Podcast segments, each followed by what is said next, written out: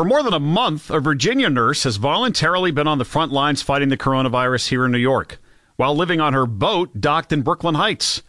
WCBS's Christy Kalishian has more in this difference maker's story. 26 year old nurse Rachel Hartley doesn't want to be considered a hero, but a servant. I'm coming from Virginia to help because that's, that's what I need to do. That's what I have to do, not even realizing how grateful people would be. So it's, it's a really refreshing surprise to see. For four 12 hour overnight shifts a week, Rachel works as an intensive care nurse at NYU Langone in Brooklyn. She quit her job as a nurse in less hard hit Virginia and sailed about 260 nautical miles up north with her husband.